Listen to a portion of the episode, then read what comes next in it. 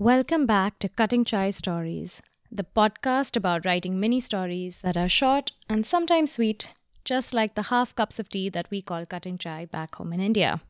Thanks for tuning in.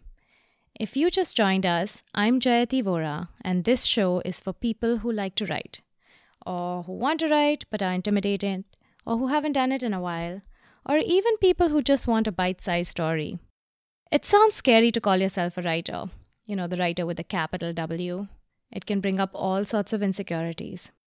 Who am I to write? I was terrible at writing growing up. I never studied writing formally. We all have these voices in our heads, even me, and I spent 15 years editing other people's writing. But writing a mini story doesn't have to be scary. First of all, it's just 50 to 100 words long. That's the length of my coronavirus era grocery list or the description of the next show I plan to binge watch on Netflix. Come on, you can do this! And I want to help you. I'm going to share what I've written. I'm going to give you some tips for writing and a writing prompt to hopefully spark some ideas in you. Now, two weeks ago, when we began social distancing here in New York, lots of people began comparing what we're going through now to movies like Contagion or I Am Legend, you know, the Will Smith movie with the zombies. It got me to thinking what if we actually were locked down? Like, totally locked down for the rest of 2020? What might happen in the world once we were allowed to come out? I wanted to imagine what that first day of freedom might look like. So, this is the mini story I wrote. At 12:01 on Jan 1st, the ball wasn't dropping in Times Square. There was no champagne, but anticipation exploded like a cork shooting up in the air. All at once, locks around the world clicked open. The children streamed out like sardines, finding each other in schools in the dark. The adults ventured out more gingerly, seeming afraid of what they would find. They touched each other, skin to skin, and danced survival on the wet earth. As dawn broke on a new world, everyone sheltered together under the pinkening sky. That was what I wrote. And the prompt I gave inspired a few writers to write their own mini stories around it. One of them gave me permission to share hers here. This story is by Reina Javeri, a Boston based musician and television chef. Thanks, Reina, for sharing your story. After the apocalypse. It's time. It's here. The day we've all been waiting for. The day the iron lifts, the doors open. I expect there will be crowds in the street. A spontaneous party. Cheers and whoops and body wrenching sobs and songs of freedom. I imagine all this happening from the corner of the room in which I'm crouched, naked and stinking, save for a moldy blanket. I hear the click of the latch, the stampede of feet.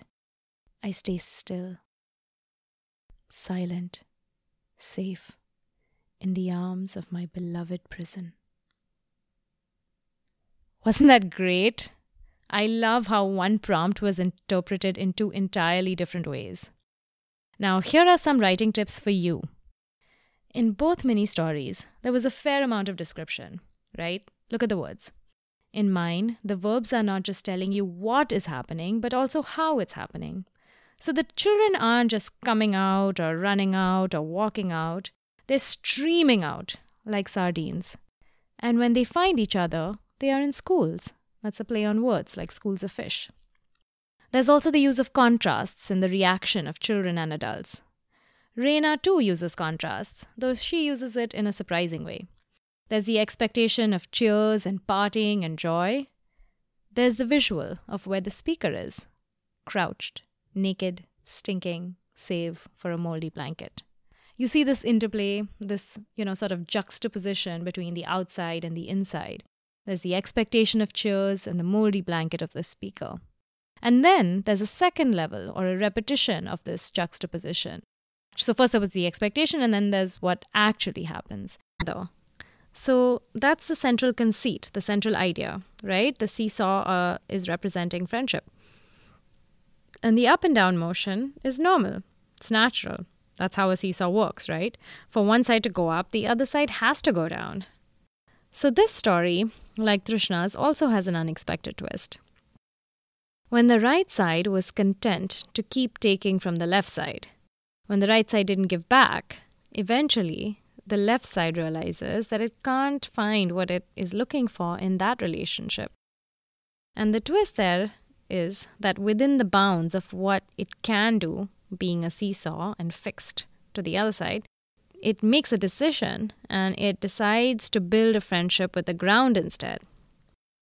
Now, even with the spareness of the language, right, it's super simple.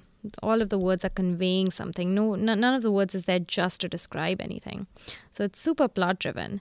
But still, the choice of words is conveying something more. So, for instance, there's the repetition of the word up three times. You could say up just once. But when you say up, up, up, you don't get that sense of selfishness, right? It's just not the same. The right side is not asking to go up once, but again and again. Glass or rain outside. But she doesn't just tell us that the window is dirty. She calls it flecked, and that gives you that mental picture. So, those were our mini stories. Hopefully, that will help you train your eye to catch the use of evocative detail from now on. For your writing prompt, and then I'm going to end with this. For your writing prompt, I have this. Stuck at home as we are, I am sure that food is on all our minds how to buy everything we need in a single outing to the grocery store, meal planning, what to do when the lines are out the door, or your favorite ingredients are out of stock. So I'd like to think about recipes. It could be a physical recipe with ingredients and instructions, or feel free to just use the idea of a recipe as a jumping off point and interpret it loosely. If this inspires you to write your own mini story, I hope you'll share it with me at cuttingchai at gmail.com. That's cutting chai, C H A I, stories at gmail.com. And if you'd like to join the conversation in another forum, I'm also on Facebook with the group Mini Story Open Mic. Join me there. We'll be kicking off a Facebook challenge soon, a five day live challenge, and I'd love for you to join me. Stay safe, take care of each other, and try new recipes. I'll see you next Thursday.